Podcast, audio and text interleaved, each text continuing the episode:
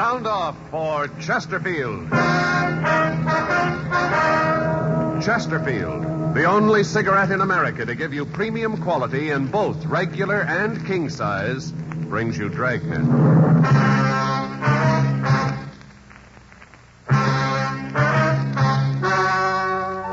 Ladies and gentlemen, the story you are about to hear is true.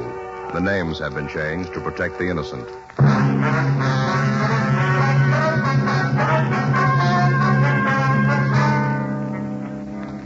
You're a detective sergeant. A series of holdups takes place in your city. The victims are managers of large markets. You've got a description of the suspect. Your job, get him. Thousands are changing to Chesterfield, both regular and king size, because only Chesterfield has premium quality in both sizes. That means king size Chesterfield contains tobaccos of better quality and higher price than any other king size cigarette. The same fine tobacco as in regular Chesterfield. There is absolutely no difference, except that king size Chesterfield is larger, contains so much more of the same tobaccos, it gives more than a fifth longer smoke.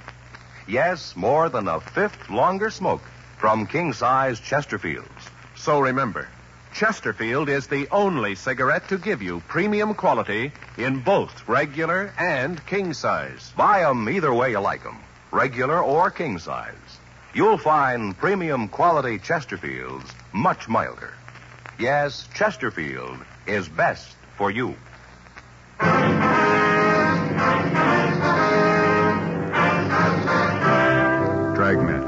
The documented drama of an actual crime.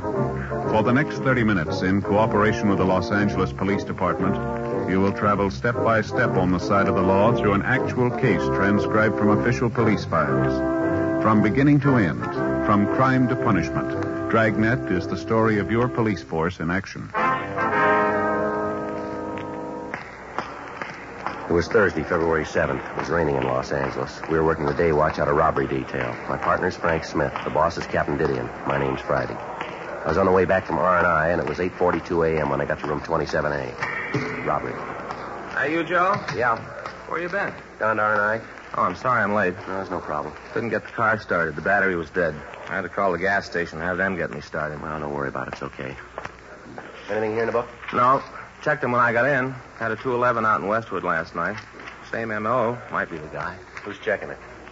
Murph and Creasy went out there this morning. Here's the stuff we got last night. R&I went through it. Doesn't look like they got anything. You seen the skipper yet? Well, I saw him come in. I didn't talk to him. Came in, went to his office carrying a bottle of milk. Well, that figures. He's like a barometer, isn't he, Joe? When there's no milk on his desk, you know everything's under control. Yeah. As soon as that milk comes out, you know the ulcers are grinding. Yeah, I suppose. Ah, that must be real rough on him, though. The way the papers have been yakking about this thing. I saw Captain Jack this morning on the way in. Yeah. He said the corner pocket's leaning all over him. Well, there's got to be an answer someplace. A guy can't just keep walking into the stores and walking out again. He's got to make a mistake someplace. Yeah.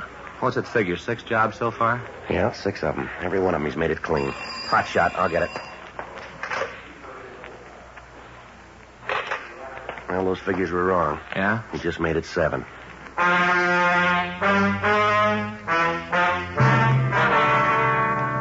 Past two months, a holdup man had been hitting markets throughout the central area. In each case, the description of the bandit was the same.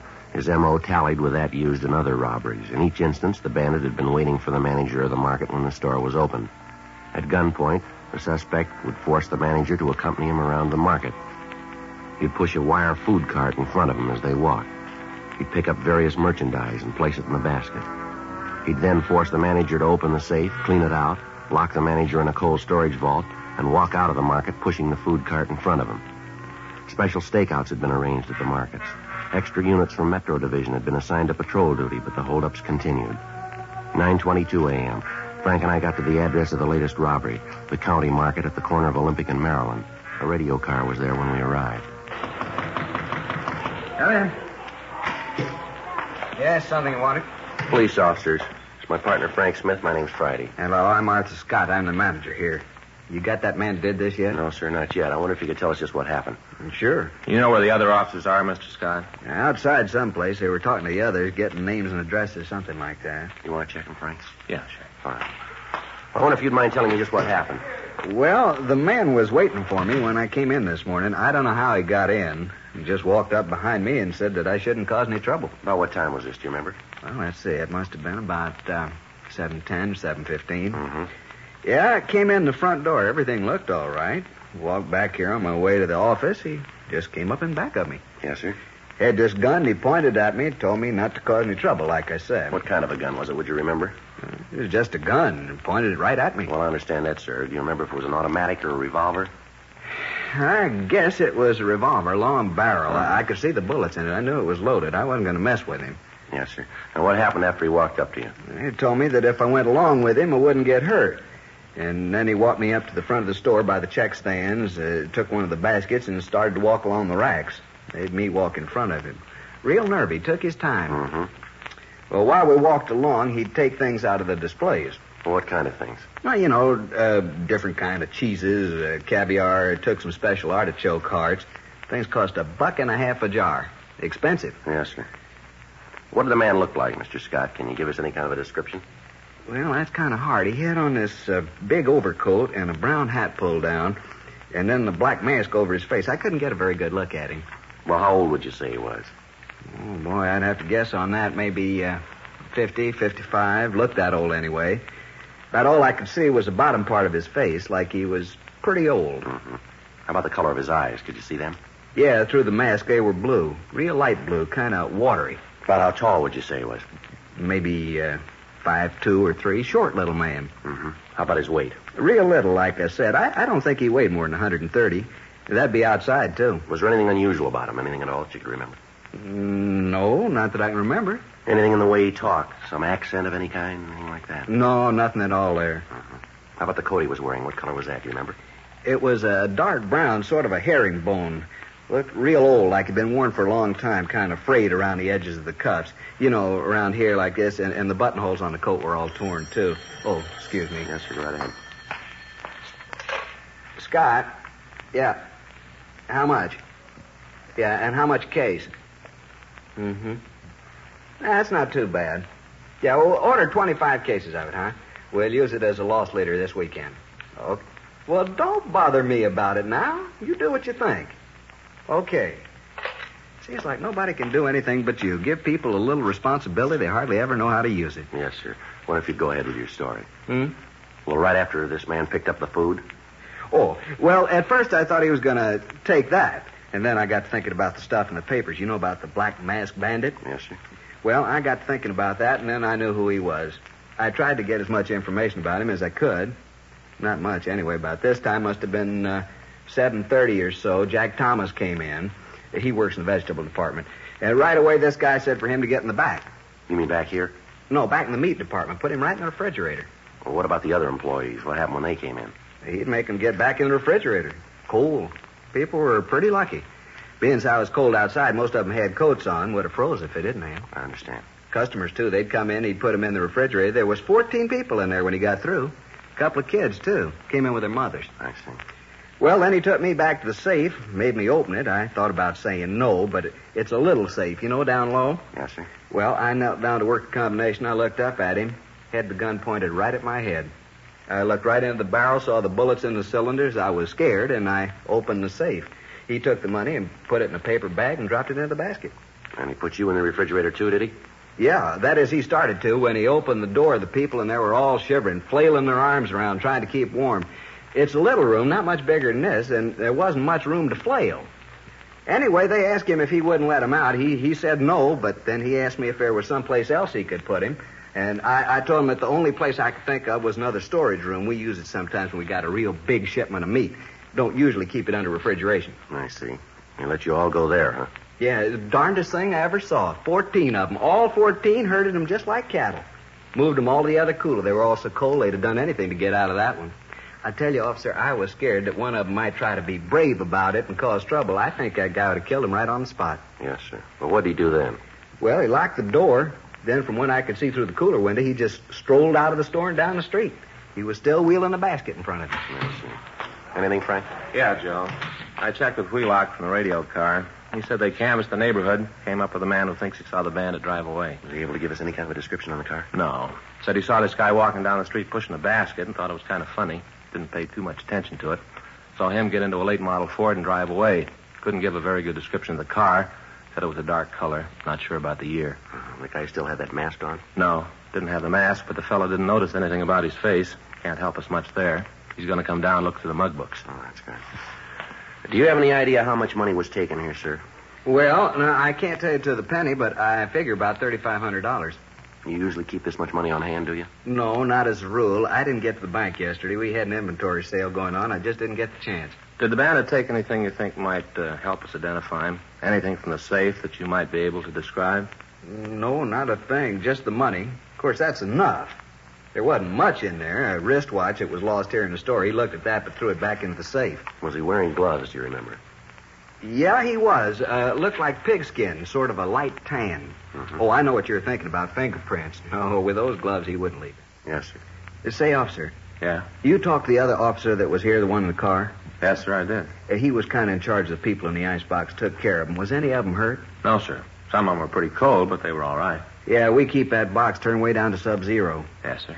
I wonder if, as police officers, you'd mind talking to those folks. They're all good customers here. I'd hate to lose them to Frenchie's Fine Foods down the street. He's going to make, make a big thing out of this. By noontime, it'll be all over the neighborhood. Well, I'm sure none of your customers will blame you, sir. Well, no, officer, it ain't exactly that. That Frenchie's going to make a big rep. Yeah, Well, Mr. Scott, Mark is just been held up. but not with our motto. What's that? We freeze anything.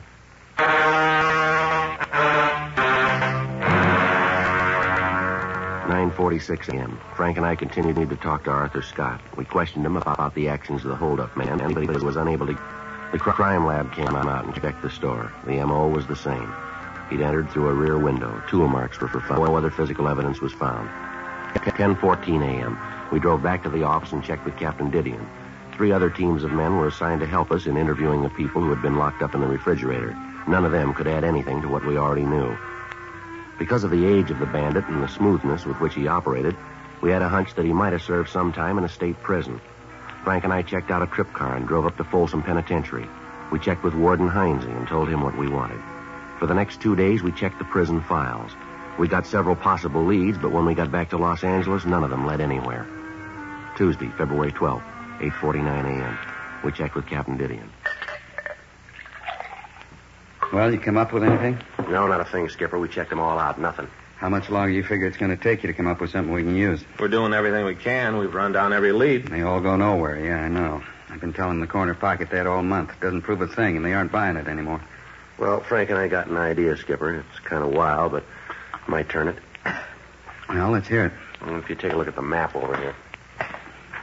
Now, the last two months, he's hit seven places here. Here, through here, and up and through here. Not much of a pattern, but maybe there's enough to work on here. Mm-hmm. From the way he's worked in the past, he's going to be waiting in the stores when the manager comes in.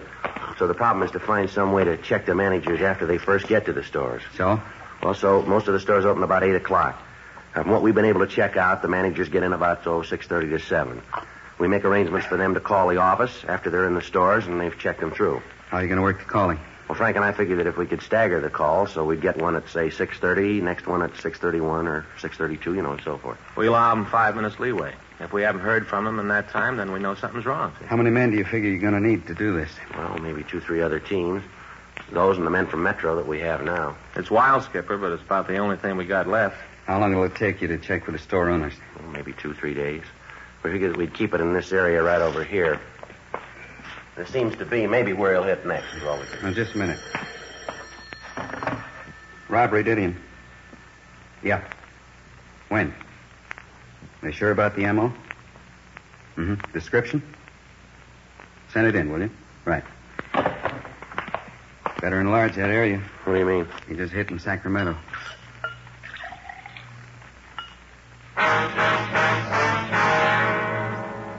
Tuesday, February 12th, 3.45 p.m. Frank and I talked on the phone to Fritz Kaminsky, chief of police in Sacramento. He told us that the market bandit went through the same sequence of events that had characterized his operations in Los Angeles. First, he took several food items from the display stands in the store, and then he forced the manager to open the safe. After robbing the safe, the thief locked the manager in a meat refrigeration locker and left the store. A witness in the neighborhood saw the suspect leave the store and said that he'd escaped in a late model dark Ford sedan. He was unable to give us much of a description of the man, but he said that he was elderly, small, and that he'd been dressed in a brown overcoat and a brown hat, and he wore a black mask. There could be little doubt that it was the same man who had been hitting the markets in the Southland. Wednesday, February 13th. Frank and I checked out a trip car and we drove up to Sacramento. We talked with the victim and with the witness. Both of them were unable to find the thief's picture in the mug books. Stakeouts were arranged on the markets in the Sacramento area, and additional bulletins were gotten out on the Ford sedan. Frank and I returned to Los Angeles and started to set up the plan that we discussed with Captain Didion. Each of the store managers agreed to cooperate, and starting the morning of February 18th, the plan was put into operation. Three weeks passed. The bandit failed to hit again. March 18th, 6.37 a.m. Robbery, Merton. What's that number? Yes. Robbery, Smith. Yes, sir. Okay, thanks. Number 38, okay. Right, still no word from 34. We better get ready to roll on it. Let's see. That's that supermarket on Palmetto Avenue. That's right. Let's go. Murph, Yeah? catch the rest of the calls, will you? Yeah, sure, Joe. What do you think, Joe? I don't know. Let's find out.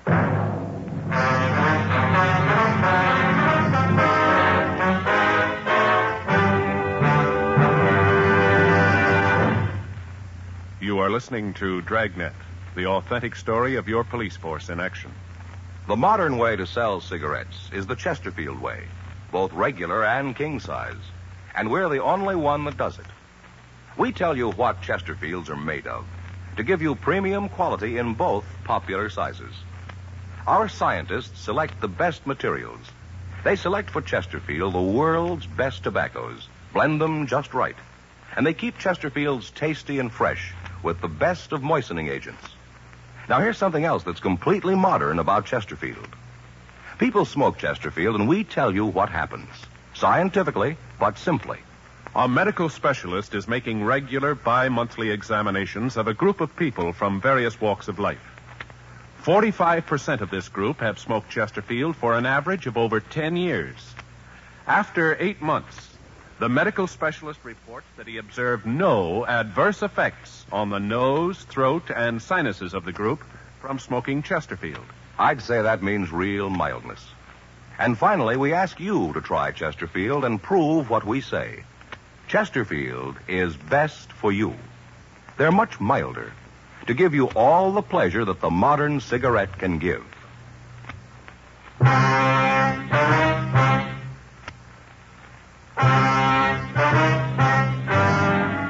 Took us a little over five minutes to get to the store on Palmetto. As we went by the place, we couldn't see anyone through the front windows. The store looked empty. Frank pulled the car into the parking lot next door to the store, and we walked around to the front. How about it? No, I can't see anything from here. You want to cover the back? Yeah. I'll give you time to get back there, then I'll go in the front. Right. Watch it.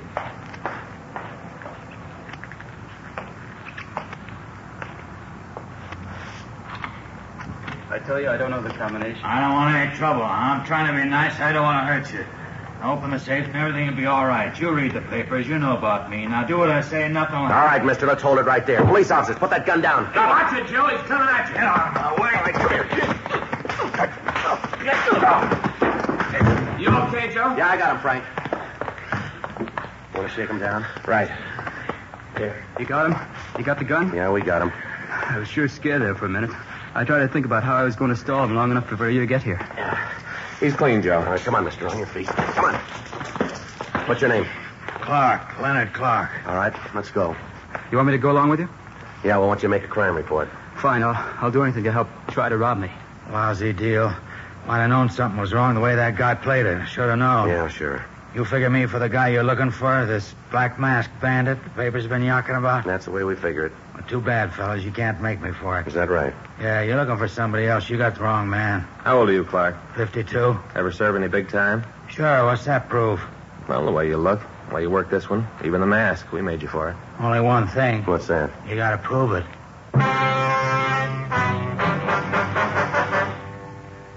8.30 a.m. We took Leonard Clark downtown to the city hall. We talked to him for about an hour. He admitted trying to hold up the market, but he insisted that he was not the Black Mask Bandit. He told us that he'd read about the holdups in the paper and that it seemed like an easy way to pull a robbery. He told us that he'd used a pinch bar to jimmy a rear window in the market, and then he entered the place. He told us that he'd waited for the manager to come in, and then he tried to get him to open the safe. Sergeants Murphy and Creasy went out to his home. They found nothing there to tie him in with the other robberies. A check through R&I showed a record on Clark listing two convictions for 211 and one count of 245 PC. He'd served time at both San Quentin and Folsom penitentiaries, as well as some of the eastern penitentiaries. Mug shots of Clark were shown to the victims of the Black Mask Bandit, and they said that it was a possibility that he could be the man who'd robbed them. Friday, March 21st, a special show-up was arranged, and the victims were asked to be present. We explained that the questions asked were for the express purpose of acquainting the victims with the suspect's voice. Clark was brought out on the stage and asked his name. Leonard Clark. What were you arrested for? I don't know. You must know what you're being held for. They say I'm the Black Mask Bandit.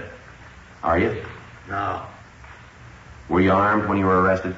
Huh? Were you armed when you were arrested? Yeah. What kind of weapon were you carrying? 38 revolver. Leonard, could you speak a little louder, please? 38 revolver. How long you been in jail? Since Tuesday. Where were you arrested? Market out on South Palmetto. It's a long street. Where on South Palmetto? 1721 South Palmetto. What were you doing there? I Was arrested for trying to hold up the place. You ever done any big time? Huh? I say you ever done any big time? Yeah.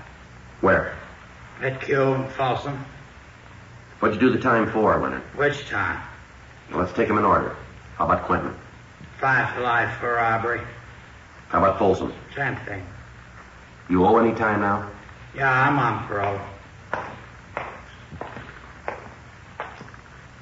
Joe, Yeah. ask him to turn around, will you? The victims can't see him too good. All right. Leonard, take a quarter turn to your left. No, no, no, Leonard, to your left. Uh-huh. All right. Now another quarter turn. Another quarter turn. Now another quarter turn. No, no, same way. Another quarter turn. Uh-huh. Now face the front, Leonard. Where do you live? Out in Hollywood. Where? Corner of DeLongpre and Monroe, apartment house. It's a good sized corner. Which apartment? Ashley Arms, apartment 604. What do you do for a living? I'm a carpenter. A what? Carpenter, carpenter, I said. You work steady? Yeah. Who do you work for? I'm a carpenter for a contractor named Gagely. Now look straight, will you, Leonard? Straight ahead. Yeah. You remember where you were on February 7th? That was a Thursday. No. You got no idea at all? Not at all. You own a car. Yeah. What make is it? Mr. Ford. Speak up, will you, Leonard? We can't hear you. A Ford. Ford. What color is it? Dark blue, What year? 1950. All right, Leonard. Now, would you step over to the side of the stage? No, no, the other way. The side of the stage. How's it look, Frank? Nothing yet. Manager at the county market seems to think it's him. The others aren't sure. Yeah. Well, maybe when we get the coat and mask on, it'll help. Those clothes, Leonard, are they yours? Yeah, they're mine. How about that mask? That belong to you, too? Yeah. Would you put the mask on? Well, just put it on. That's it. Now put the hat on. That the way you usually wear it? That's right. All right. Take a quarter turn to your left. No, Leonard, your left. That's it. Now again. And again. Once more. All right, now face forward. Now all the way around. Come on, Leonard. Straight forward. Out this. That's it. Yeah. Now repeat these words. Just be quiet and you won't get hurt. Just be quiet. You won't get hurt. Now say, open the safe and don't cause any trouble. Open the safe. Don't cause any trouble. A little louder, Leonard. Open the safe and don't cause any trouble. All right, Leonard, you can take the mask off. How many times have you been arrested? I don't know. About how many times would you say? Maybe 15, something like that. What'd you fall for? Suspicion. Suspicion of what? A lot of things. They didn't nail me for. How old are you now, Leonard? 52.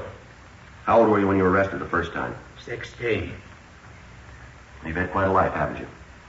Yeah, I fell among evil companions. All right, Leonard, that's all. How about it, Mr. Scott? I can't be sure, Sergeant, but I think that's a man. Can I see a minute, Joe? Mm-hmm. Scott just gave a tentative identification. Yeah, well, he's the only one. What do you mean? The others say we got the wrong man. 11:45 p.m. We returned Leonard Clark to his cell. Frank and I continued to question the victims of the Black Masked Bandit. Only one of them was able to give us a tentative identification. Clark would be filed on the following morning for attempting to rob the market on Palmetto Avenue, pending investigation on the other charges.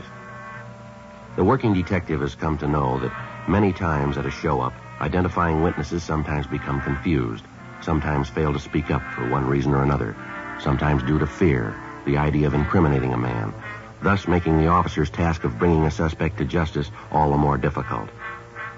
In spite of the lack of identifying witnesses, Frank and I felt reasonably sure that we had the Black Masked Bandit in custody.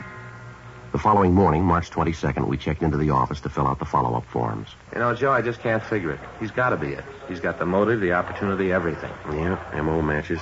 We got him on one count anyway. What happens now? Well, I guess we just wait. If there aren't any more holdups, we know we got the right guy. It's about the only way you can do it. Anyway, you slice it, Clark's finished. The court gets through with him this time, they'll nail him for life. Yeah, I suppose so. He sure looks like the guy to me, though. I tell you, Joe, he's got to be it. Mm-hmm. Everything fits with him, all the way down the line. That's what I figured, too. Friday, Smith? Yeah, Skipper. Call from Hollywood Division. Just had one at 3rd and Selma. Yeah, what about it? Black Mask Bandit. We haven't got him.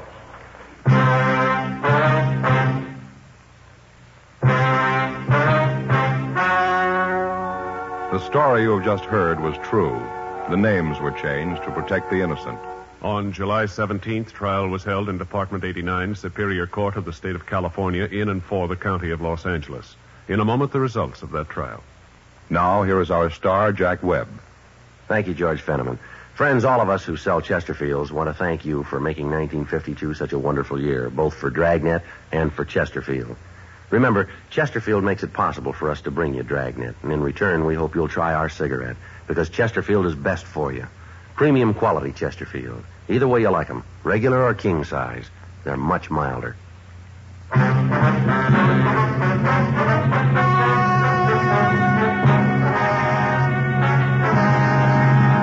Leonard Stanley Clark was tried and convicted of attempted robbery. Because of his previous criminal record, he was sentenced to life imprisonment without possibility of parole.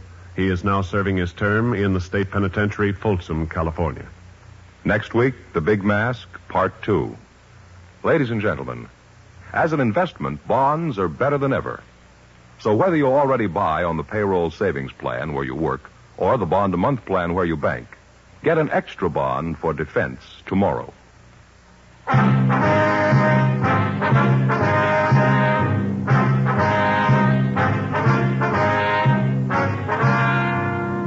Just heard Dragnet, a series of authentic cases from official files.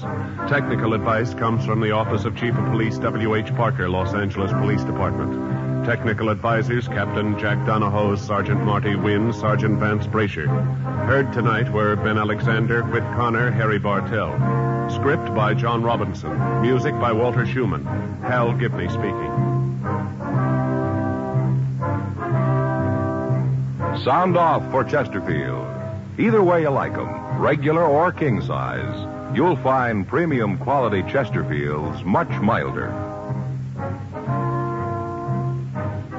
Chesterfield has brought you Dragnet, transcribed from Los Angeles.